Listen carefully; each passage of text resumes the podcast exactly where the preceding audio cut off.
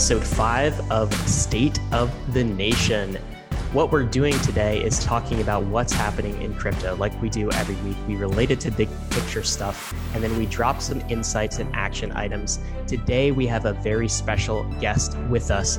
We'll surprise you with who it is in a moment. We've got three or four topics to cover that are most relevant for the bankless community. Just as a quick reminder, we do this every Tuesday. We release release on YouTube, then we also release it in podcast version on Wednesday. So make sure you subscribe both to YouTube and the podcast so you're catching up on that. Um, the first question I always ask when we kick these things off is the same. David Hoffman, what is the state of the nation today, sir? The state of the nation is hedged, and this is going to reveal some of the topics that we are about to talk about, but it's a mixed bag.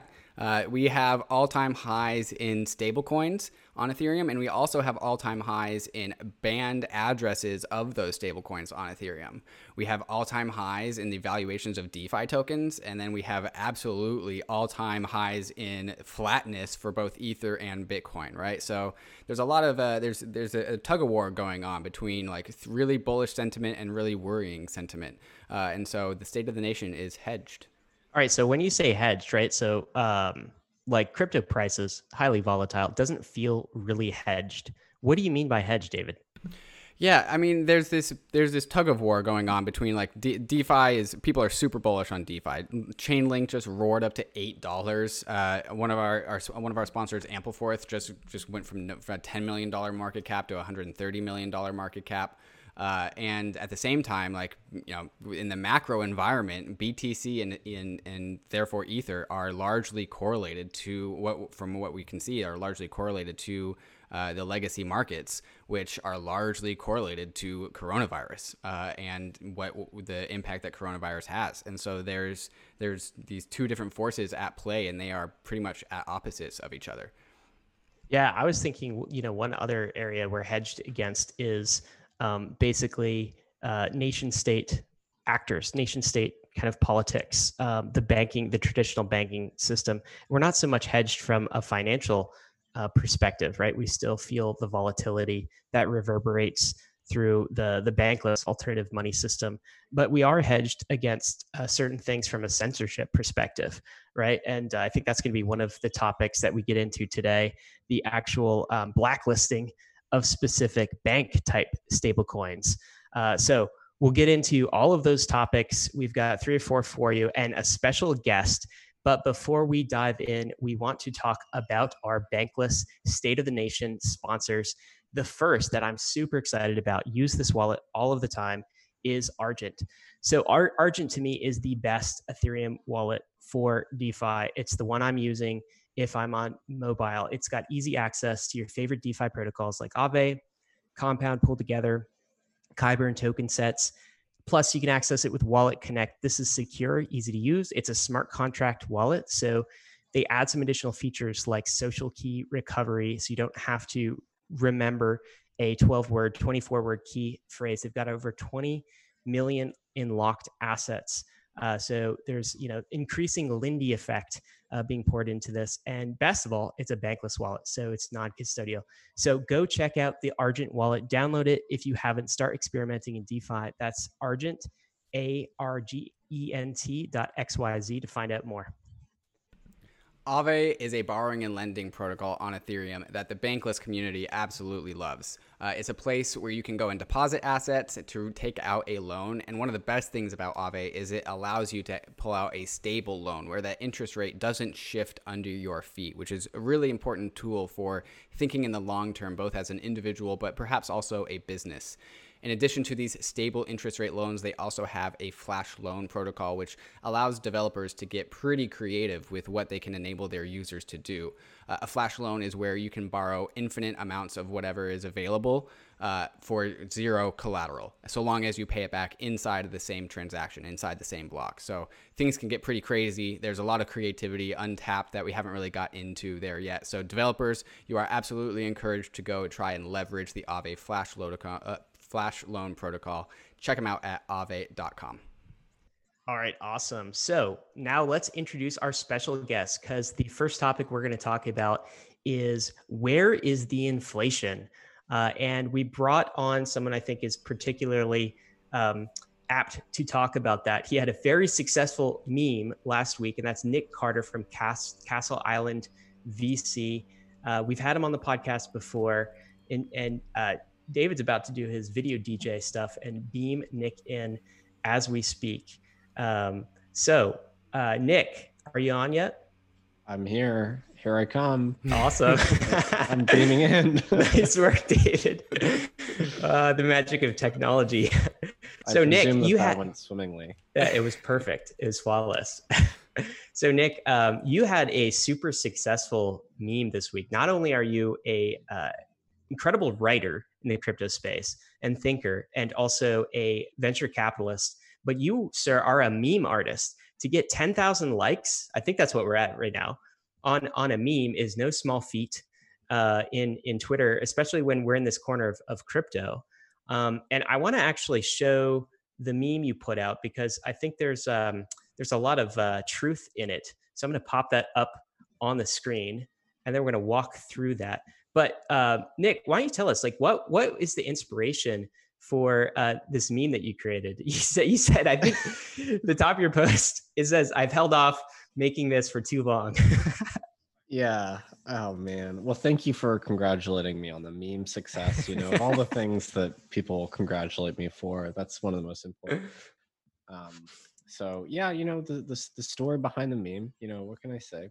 Um, uh, the truth is, actually, I, I think I had a fight with my girlfriend that day, and I was feeling kind of down in the dumps, and I was like, you know, what's gonna perk me up? Like a real like uh, serotonin boost or whatever the the chemical is yeah uh, from getting like a zillion impressions online. Wow. And uh i'm not even kidding and uh you know like i just knew that if i used the american chopper template like people would like it because it's the funniest template out there. Yeah and yeah. uh and i also like i want to talk about inflation because like inflation is such a it's it's like the subject of so many like debates where people like talking past each other and like they don't agree on common terms and so I was like, all right, I'll do the inflation American chopper template, which is a very obvious one. Um, okay, so I, like I, I, feel like even explaining the meme takes away the humor. I know. I'm gonna so, do it anyway. All right, all right. Well, we'll we'll walk through it panel by panel, but I'm I'm sure you know people who are listening to this have seen the American chopper meme. Um, a funny story. David and I, when we were uh, doing like a review for this and picking up topics, uh, we spent about 15 minutes doing that before the show, preparing. Uh, so a lot of time invested in these shows uh, for prep work.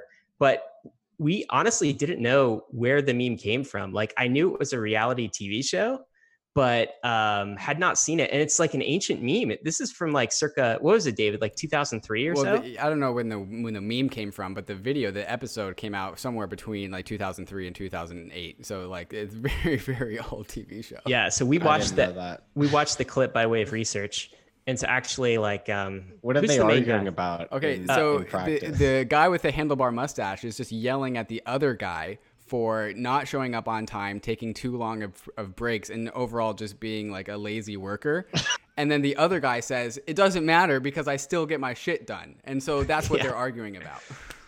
It's a it's a classic boomer versus millennial i think uh, trope you know? What was funny here is that i kind of inverted it because the millennial talking points are being done by the old guy and some people are like how come the old guy is the one that has these like newfangled opinions on inflation and the answer is that i thought the old guy looked cooler so i wanted to make him the hero of the story well, he's it. definitely the hero all right so let's take this uh frame by that's, frames that's the beauty of it like you can sympathize with either guy you know yeah. so like this is this meme has wide appeal because like it's like the blue dress or like the silver dress or whatever like you can pick a side. Yeah exactly. Although All right, one so, of them is right. so handlebar mustache guy in the first panel he, he goes he's yelling at baseball cap guy and he's saying the money supply is growing faster than the econ- economy which necessarily means that inflation must be o- occurring. So he's making the argument for inflation right?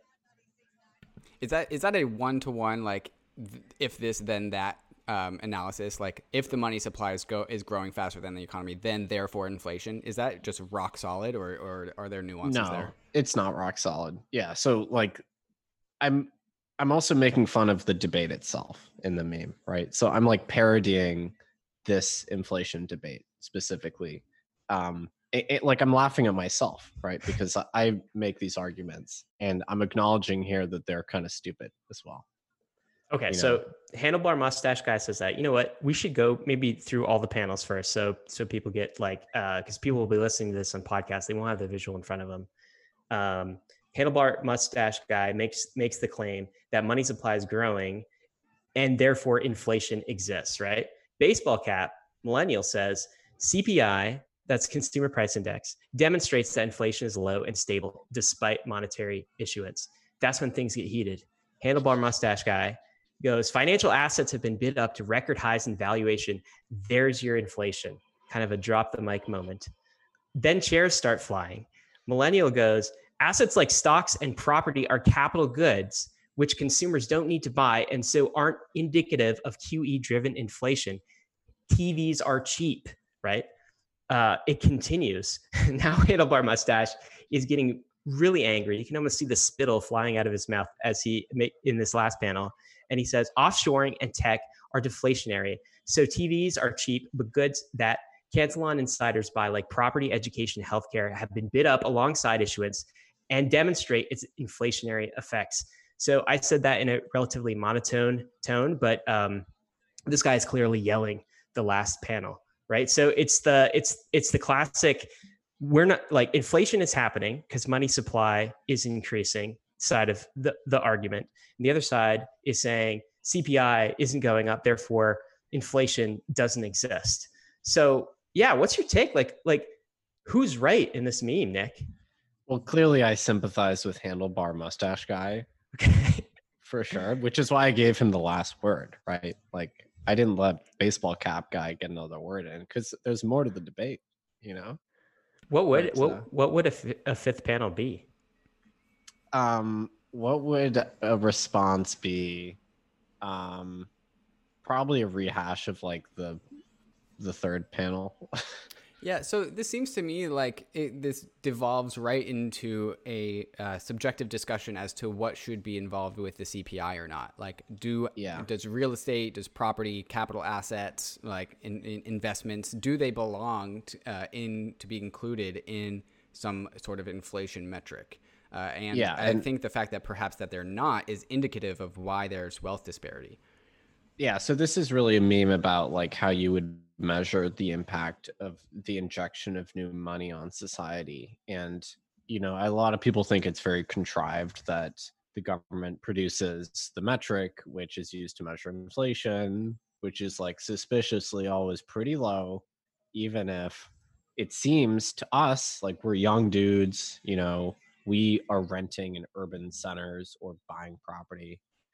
Anyway, you know, like so we're young guys. We um, are experiencing the effects of property, um, it, call it inflation or like mm-hmm. appreciation in property values in urban centers. Um, we know what it's like to have student loans, and um, there's a significant delta between the cost of an education now and median incomes in this country. So you know, if you look at these more comprehensive metrics in terms of the things that you actually need to buy to have a fulfilling life, that's not just the price of eggs, you know, and these like consumer purchases. That's bigger things like education um, and arguably financial assets. Like financial assets are how people save for retirement in this country. And if the price of financial assets is very high relative to their earnings, which is the case today, you're frozen out from saving. So you don't have the ability to build like a financial portfolio that's going to shepherd you towards retirement. So that's really the broader point here is that the price of financial assets does matter. It's it's you know it matters to the middle class in particular because uh, the way that they build wealth is through home equity and through owning a share of uh, you know the S and P 500. And if these are effectively too expensive for people to actually get a toehold into that wealth generating and savings process, they're going to be frozen out. And I think that's a really big part of the reason why there's so much strife in the US today is because people feel that they don't even have the chance to get on that ladder in the first place. Mm-hmm. It's not worth it to get a white collar professional job um, because you know you have to pay exorbitant rent you know in downtown to live there you know you don't really have a chance getting a down payment on a house uh, you're coming out of school incredibly indebted. So people just feel miserable and they feel that they're totally frozen out of the system. And to me that's the real effect of uh, you know asset price inflation. Uh, call it inflation call it something else. We know that asset prices um, have massively run up in the last decade. And i think a lot of that is attributable to quantitative easing. Um, you know i mean that like if you want to take issue with one thing you would try and maybe take issue with the causality there monetary issuance and asset prices. But yeah that's effectively the crux of the debate.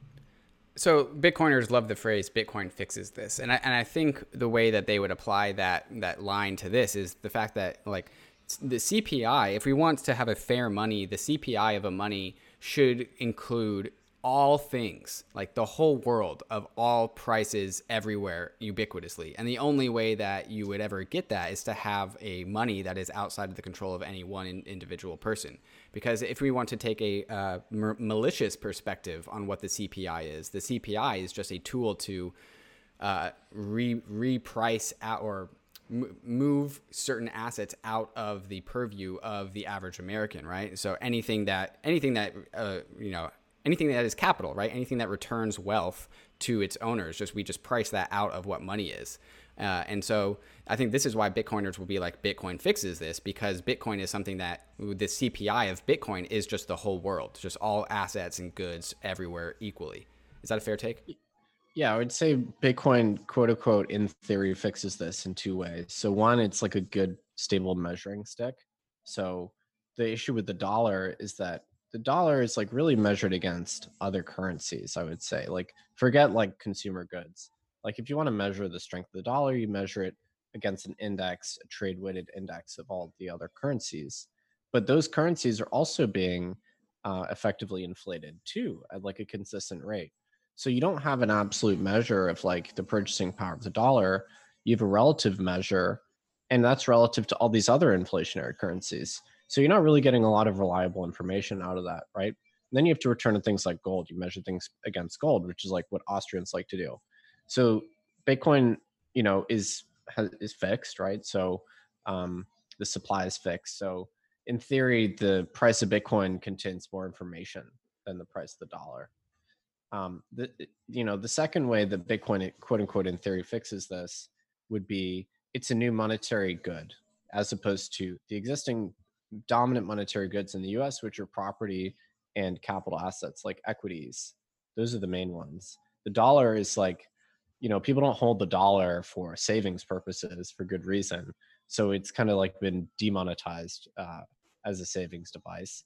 Um, but so, you know, the way that like Bitcoin and like cryptocurrencies potentially help alleviate this issue as far as like young people that are entering their or in the mid stage of their careers like us is it's an alternative savings device which hasn't been bid up like crazy by the boomers and the central bank money spigot and so it's like you're getting in on the ground floor instead of with equities you have to get in at a price earnings ratio of 30 which is historically double the average.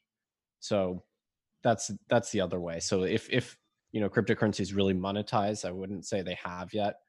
Um riding that monetization wave you want to be in now so it's it's more the maturity of that asset matches our career trajectories as opposed to you're buying the top if you're buying property or equity in this country. That's just the fact of it. You're buying like the top in kind of a generational sense yeah I, so the, the idea of the the cantillon effect is is basically those closest to the money spigot get the benefit namely those that are uh, holding assets that the money spigot essentially rewards so those are you know s&p 500 I um we're actually we're having Ben Hunt on the podcast later this week, and he talks a lot about the uh, kleptocracy, right? The oligarchy that is basically uh, pillaging the the U.S. right now. I um, read something over the weekend. Um, there could potentially be between 20 and 28 million Americans, U.S. citizens, evicted uh, over the coming months. So 10 million over five years was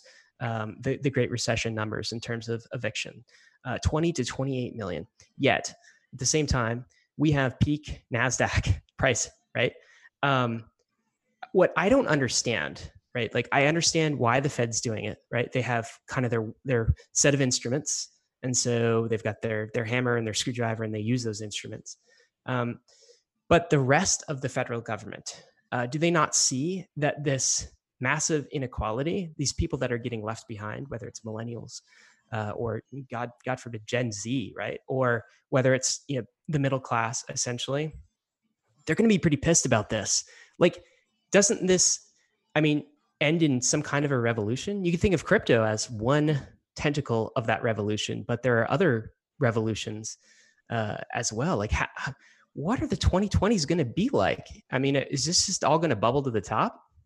I mean, I think actually, and I don't want to delegitimize like the protests that we've seen already, but I think part of the anger does have to do with this exact phenomenon. Uh, in addition to like the obvious like racial inequality component that's part of that. So I think part of the reason people are so outraged right now is because they feel frozen out and they may not understand, you know, mechanically really precisely um, how and why, like what the mechanisms of their destruction are. But I think they just emotionally understand my hopes of getting, of entering and staying in the middle class and being upwardly mobile are now worse than they've pretty much ever been at any point in American history, right? Um, millennials are the first really downwardly mobile generation. And I really do believe that it has to do with asset prices and our kind of demographic shift and the fact that we've stacked on so much debt, which the bills are going to come due and it's going to come due on our generation. And I think if we get a revolution, my guess is that something's going to change. Um, hopefully, it's peaceful as opposed to like the French Revolution or something. Um, if they got if if uh, if all we got was a crypto revolution, that would be the best case scenario, mm-hmm. right? because that would be bloodless. That would be certain goods get demonetized and other goods get monetized. Uh, and there's winners and there's losers, but that would be a, effectively a peaceful transition. I'm not optimistic that that's all we're going to get, right? Mm. Um, I think, and you asked like why Congress or the government isn't acknowledging this. I would say, as far as the Fed is concerned, there's tremendous inertia in central banking. It's a, you know, it, intellectual development there is very slow. Um, and they have a specific mandate, which they're, in their opinion, they're trying to meet that mandate. Um, so I'm not surprised that there's been a slowness of reckoning there. Well, Nic, you, you actually had Fed uh, Fed chair members, right, or Federal Reserve representatives, like respond to this meme. Uh, members of, of regional Feds, yeah. So like um, the St. Louis Fed. Yeah, David Andolfatto, who's um, part of the St. Louis Fed, um, mentioned he's he he retweeted the meme. He's like, yeah, this is like not a bad discussion actually. Oh, he retweeted so, it. Yeah, yeah, it, it's funny because like it's accessible and it really captures um, a debate which has been rumbling for a long time, but um, I guess the debate never gets conveyed in meme format. So this this is new.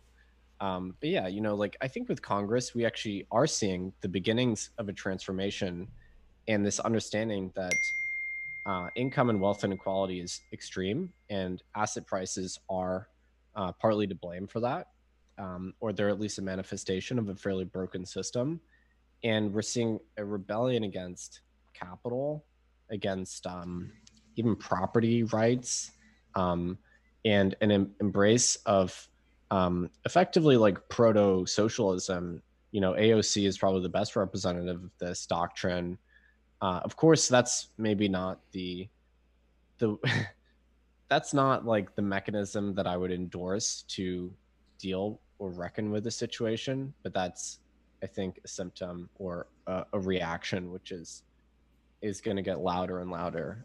Uh, but yeah, Congress also the composition changes slowly, and you know, um, populism takes a while to to make its mark. But um, you know, you could also say Trump's election was also partly reaction to this.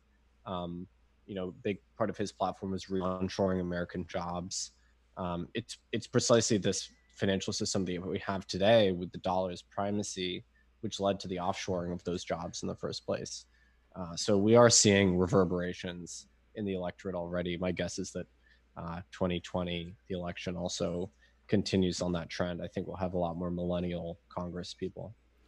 I, I, I totally think there's like this um, bubbling energy at the bottom of all of these there and we see it arise in so many different ways and one of the di- ways that we see it arise is the fact that this meme in particular blew blew the fuck up right and so that to me that illustrates that same energy that like elected donald trump or is pushing uh, aoc into into a power not not power yeah power um, yeah. And so, like, no, she has power. She's one of the most yeah. powerful members of Congress. People just don't realize it. Yeah, yet. absolutely. Right. And like, we are giving her that power because of this energy, right? And the energy that got people into the streets to protest. And I totally agree with you. It wasn't necessarily a, a Black Lives Matter protest. It was a anti-state protest because the state is the institution that is keeping the powerful elite the way that they are which then manifests itself as like a racial issue at the same time. Uh, and I, am coming, and one of my questions for you is like, to what degree is the uh, what is being described in this meme, the, the Cantillon effect?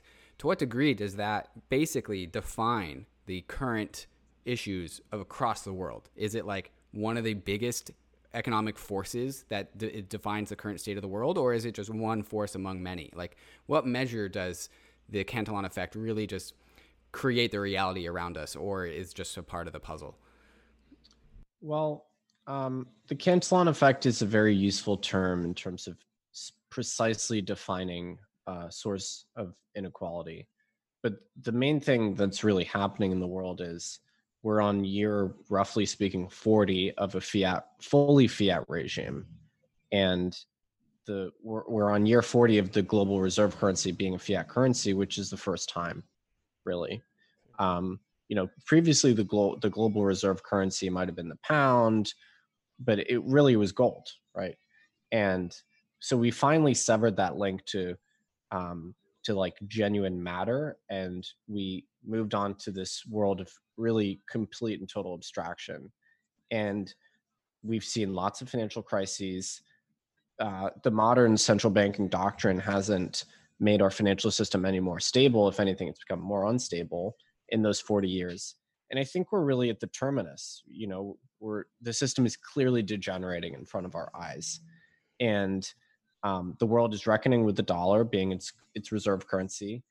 There's lots of sovereign currency failures happening right now, and um, emerging markets, really, actually, the whole world is completely overloaded with debt, uh, which which I think you know that these debt levels are now at, at a place where they can't really be reckoned with without a devaluation or a default right? Those are your two tools. You either say you're not going to you're just going to straight up not repay the debt like argentina or you can just debase the currency so that the debt load becomes much lower in real terms which is how more developed nations basically get rid of debt loads and what that is a default is a transfer of wealth um, away from debtors um, or in favor of debtors, right? So I think we are going to see jubilees here. We're going to see wholesale currency devaluations. To me, that's the most politically amenable way we'll get out of this situation as opposed to austerity.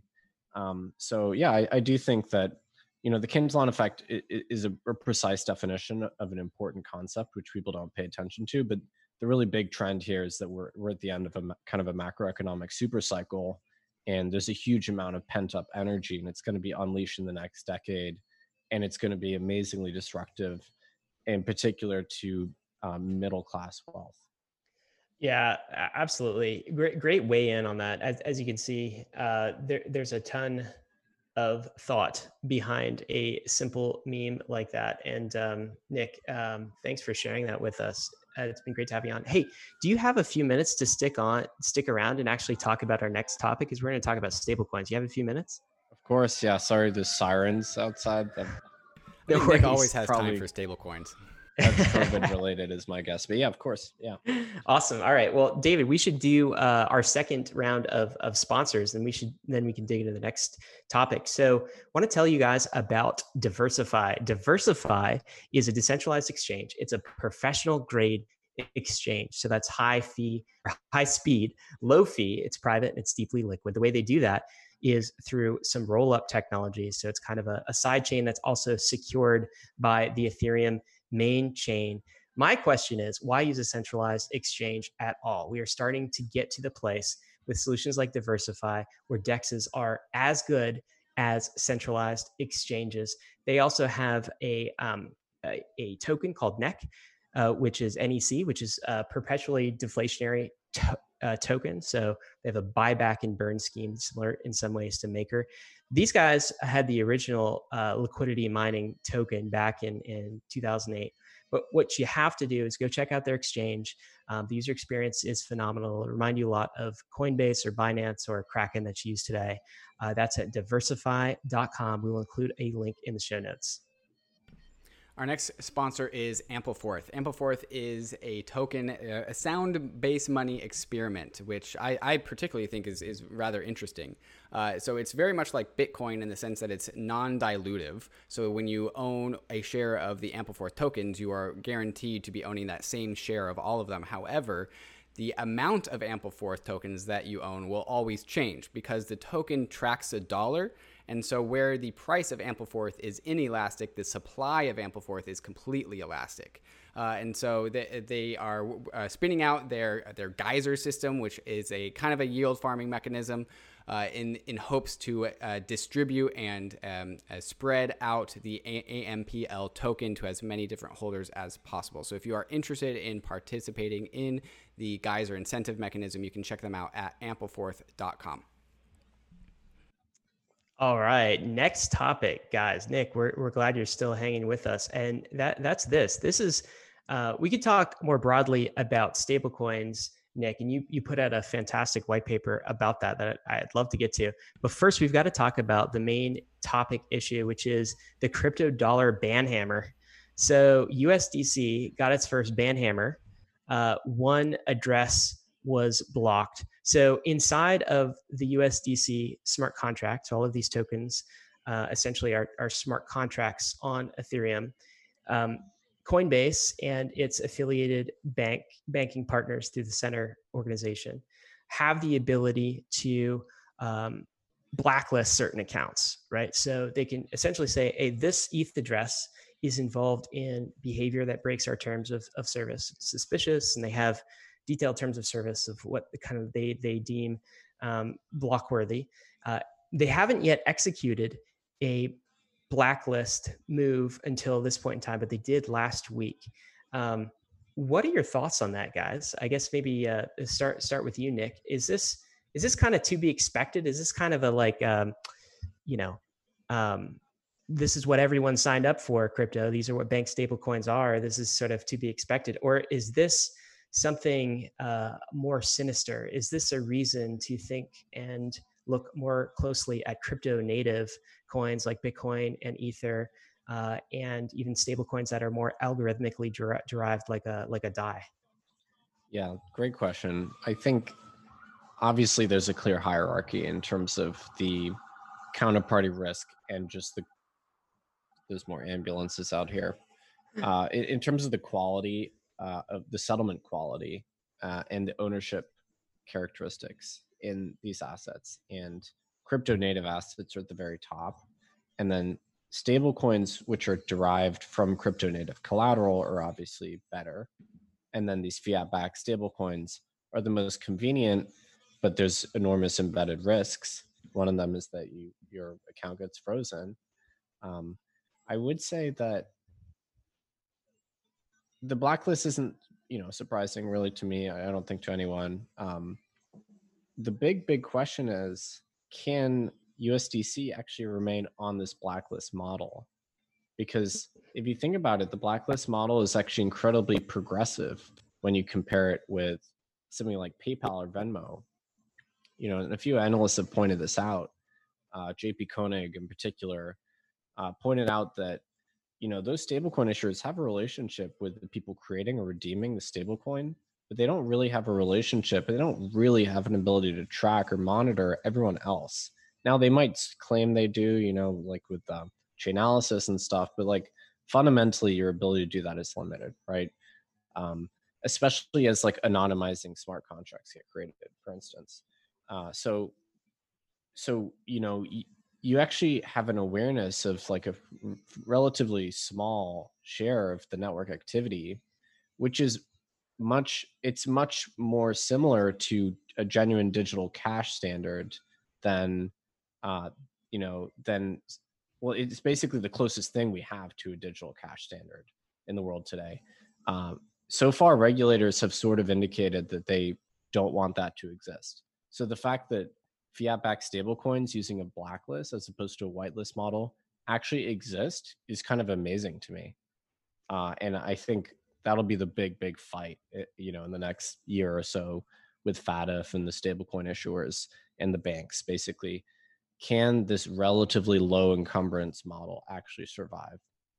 Yeah that's uh, that's a fascinating um, thought process. And you know the interesting thing uh, i'm sharing my screen now is that, that you can see in kind of the crypto world somebody put this together on an analytics website called dune analytics which is basically going to track the banned USDC addresses over time. So just as Nick was saying, um, with a stablecoin like USDC, uh, Coinbase is not identifying all the individuals. There's no AML KYC for every individual ETH address that holds that asset. That would be more like the PayPal, PayPal or Venmo model that we have today. Once you've entered into the USDC uh, ecosystem, essentially, you have kind of free reign to send to whatever address that you want without any identity being linked. Um, but they do have this ability to essentially blacklist certain accounts and freeze it. And this one, I think, how much was it? Um, 100K maybe? Yeah, 100 USDC. Um, and you can see it right on chain. So you can see as this happens. So that adds a level of, of transparency to the playing field that we didn't have before. They can't freeze addresses necessarily in the dark. Um, they have to do it in the light. Um, and other other stablecoins have done this too. So USDC or uh, USDT Tether has done this. This is the Eric Wall tweet. Um, almost a million dollars of USDT has been frozen um, previously. So 22 Ethereum accounts. That's this year. So it is going on um, as we speak. But but as you mentioned, Nick, it is um, it is a different model. I don't know what JP's thoughts are, who, who you mentioned. I, almost get the sense when I read some of his work that he's like, hey, um, you know, the government should kind of look into this and maybe close some of those loopholes because it's not fair. I don't know if like what you think, but um, it, it, feels like that would be certainly a, a hamper on the banker stablecoin industry if it, it was squeezed tighter from a regulatory perspective. Totally. And, you know, if, today you have de facto anonymity if you're using a fiat backed stablecoin. There's like a small risk that your transaction or account will be frozen, but there have been millions of transactions with Tether and USDC. I don't know how many exactly. I'd have to look at the number and how many of them resulted in a freezing. Now compare that to PayPal. You can get your PayPal or your Venmo account frozen if you put like Cuba in the memo field of a transaction, right? If you say Cuban sandwich, there's a risk you get frozen.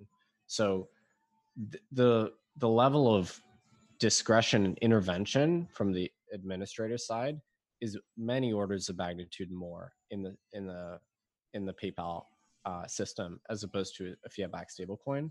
So, and honestly, I don't think blacklisting hundreds of thousands of addresses is a scalable thing at all. So to me, the blacklist model is fundamentally different and it's much more like a digital cash standard online. And uh, we'll see if it can survive. I mean, it, opinions might differ on whether it should survive or we should have that anti-fragility proven out for the for the less fragile systems like DAI or just you know native crypto units in the first place. Um, I think it's basically the number one kind of battle to follow over the next year. I think there are two have, big uh, two big points to bring up here. One of them is one of them is that I, I don't think it's possible for us to go to a whitelist model because the cat's out of the bag. Like Pandora's box is opened. Like turning USDC from a uh, blacklist model to a whitelist model would cause so much havoc. Right there, I don't see an elegant solution yeah. to doing that. Uh, there's it would be way, catastrophic. It would be for catastrophic for both for individuals and for applications on Ethereum that are legitimately using USDC in a in a. I, I mean, I'm not a lawyer, but in my, my opinion, a an over the uh, an appropriate way, right? And so, and and just trying to unravel that there's so much diffusion with USDC like what are you going to and there's over a billion dollars on ethereum. Like what are you going to do? You're going to just you know revoke USDC from people that you don't even know who they are. One of them might be me. One of them might be my company. Um, how I don't understand how that and so and, at the same time, there is the expressivity of do you need this address blacklisted? Because I can do that for you. Like we do have solutions at the table, which I think will appease the regulators. Yeah, the the mechanism of turning it into a whitelist model is is not clear to me. I mean, I guess you could cancel redeemability uh, mm-hmm. for all but a select few, and then people that know that they wouldn't pass the strong KYC or whatever would then have to sell it at a discount, basically mm-hmm. but it, it, would be yeah, it would amazingly be disruptive it if that bad. happened. Ironically, I feel like our greatest crypto's greatest defense against this is getting traditional banks uh, more deeply involved. So JP Morgan starts issuing its stablecoin directly on a public blockchain network like Ethereum, right? Well, now you've got big finance who are starting to like, and they've got a powerful lobby. Obviously, we're just talking about the Cantillon effect. Um, that seems to be a strong defense. It's almost kind of the defense that the internet had. It became so damn useful, right? And yeah. um, big companies and the broader economy became so dependent on it that cows out of the bag, and governments, nation states could not block it uh, for fear of getting left behind other nation states that leave it open and free. Yeah, I think you're absolutely right, and I agree. Like it was quite easy for the government to kill e-gold uh, or Liberty Reserve back in the day. I'm not saying those are perfect analogs, but that was easy because they had like 100,000 users max, um, and the stakes were much lower. But if you're talking about you know thousands of American businesses that are using these systems and potentially millions of Americans, and you're going to try and just bring down the ban hammer um, for systems that have lots of legitimate use, maybe some illegitimate use too, but lots of legitimate use. You know, they're just fundamentally an alternative settlement rails. Um, we're we're kind of reaching a threshold here where it's going to be very difficult politically to to effectively destroy these systems. Like, as you, you can't really put the toothpaste back in the tube, kind of thing. Um, so maybe that's how we we kind of win rights in the internet domain. Is you know we demand the the right to have um, genuine uh, genuine digital cash standard, which does not exist today. There's no digital equivalent to cash, which is dollar denominated, uh, that exists in the financial system. There's nothing with a settlement quality of real cash. Um, so it could be that this is how we win it, just through the sheer force of numbers. Mm-hmm. Mm-hmm. That's why, and it, you know, part of the, the bankless nation, we, we talk uh, very much about not needing banks, not needing crypto banks as a path forward to the future. Um, but that's not the full story is because um, i feel like very much we do need them as a bridge um, particularly now to legitimize the industry and to essentially provide a heat shield to the nation states. Um, so the, the, i you know i have a somewhat a divided opinion myself on that. Like um, i don't love the blacklist. That's not like crypto anarchist that's not super um, super bankless. But at the same time we need crypto banks as a bridge mm-hmm. to fiat and to embrace this tech if we want the wider movement to succeed. Sorry, David, you were going to say something. Yeah, at the, at the very least, the technology that crypto offers us offers us like a weapon, right? It offers us a check upon banks, and so the mere existence of open permissionless protocols is is what created this in the first place. And that kind of brings us to the conversation of DAI, right? So we had $100,000 worth of USDC revoked. I don't know, a, a, lot more of Tether that was blacklisted anyone who got Tether blacklisted from them or USDC blacklisted, they're not going to use that product again. They're going to use DAI probably as the most permissionless, censorship resistant stablecoin crypto dollar that, that's out there, right? And the amount of that got blacklisted versus the total supply of DAI is significant, right? There's 190 million DAI out there, and what got blacklisted was like $500,000, almost maybe a million dollars. And so I, I think there's also going to be a conversation coming between like users of USDC versus users of DAI because illicit users of USDC are going to be pushed into DAI. And I'm worried about DAI's branding as like, why are you using DAI, bro? Like, just use USDC. Like, what are you what are you doing? What are you up to? Like, what what you, what is your transactions history even look like? Why why do why do you even need to use DAI?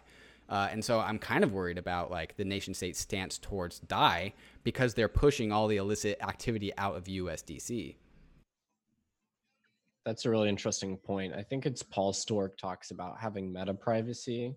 So as you like not only having privacy when you transact, but having the notion of transacting with a specific system not being considered to be illegitimate because it's primarily used for illicit purposes or what is perceived to be illicit. So that that's a great point about potentially not having meta privacy when you use DAI.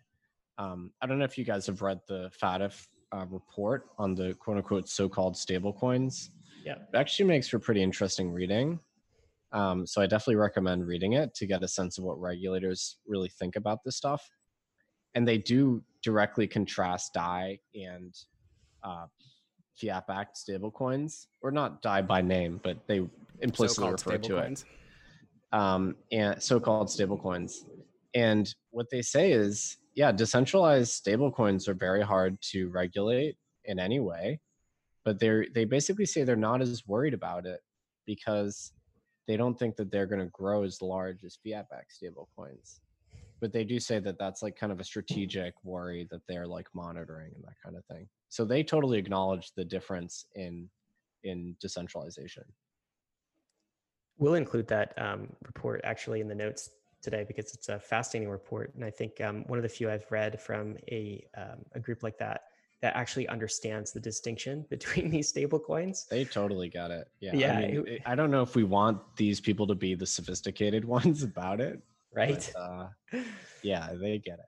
Yeah, and they're advising you know the G7 and um, central bankers um, around the world. So it's uh, it's fascinating. Nick, um, this has been absolutely phenomenal to to have you on. I, I want to do uh, one more plug.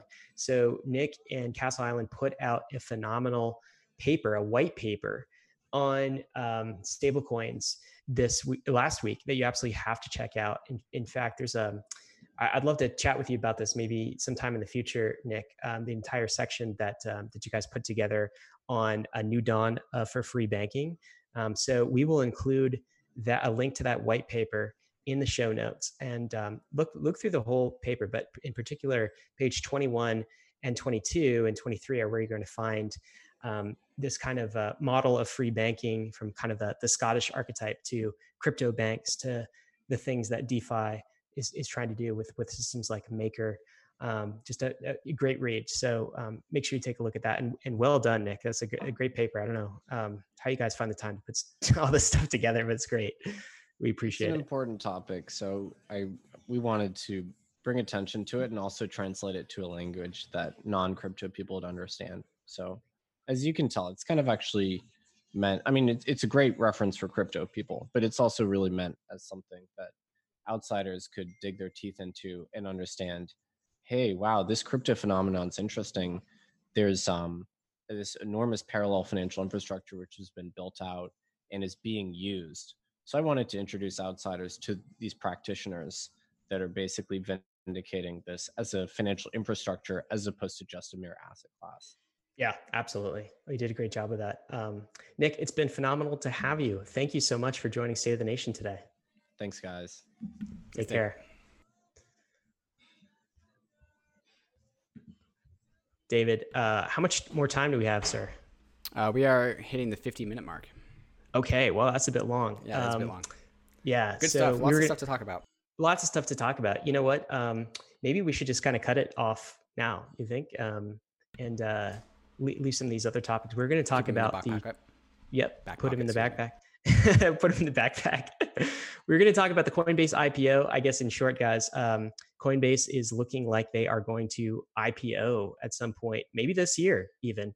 We think that is extraordinarily bullish for uh, for the entire crypto asset class. Legitimizing, right? Street's, Legitimizing. People yeah. people love shovels. People want to invest in shovels, and Coinbase is a shovel. And having that be available on the public stock market is super legitimizing, and it'll just look very well around the rest of crypto yeah, I think it's going to draw the eyes of Wall Street, certainly. Also, even just the transparency alone. So, you know, when they they, they publish quarterly earnings reports and 10Ks and those sorts of things, they're going to have to list out all of their annual sales, how much Bitcoin, how much ETH they sold.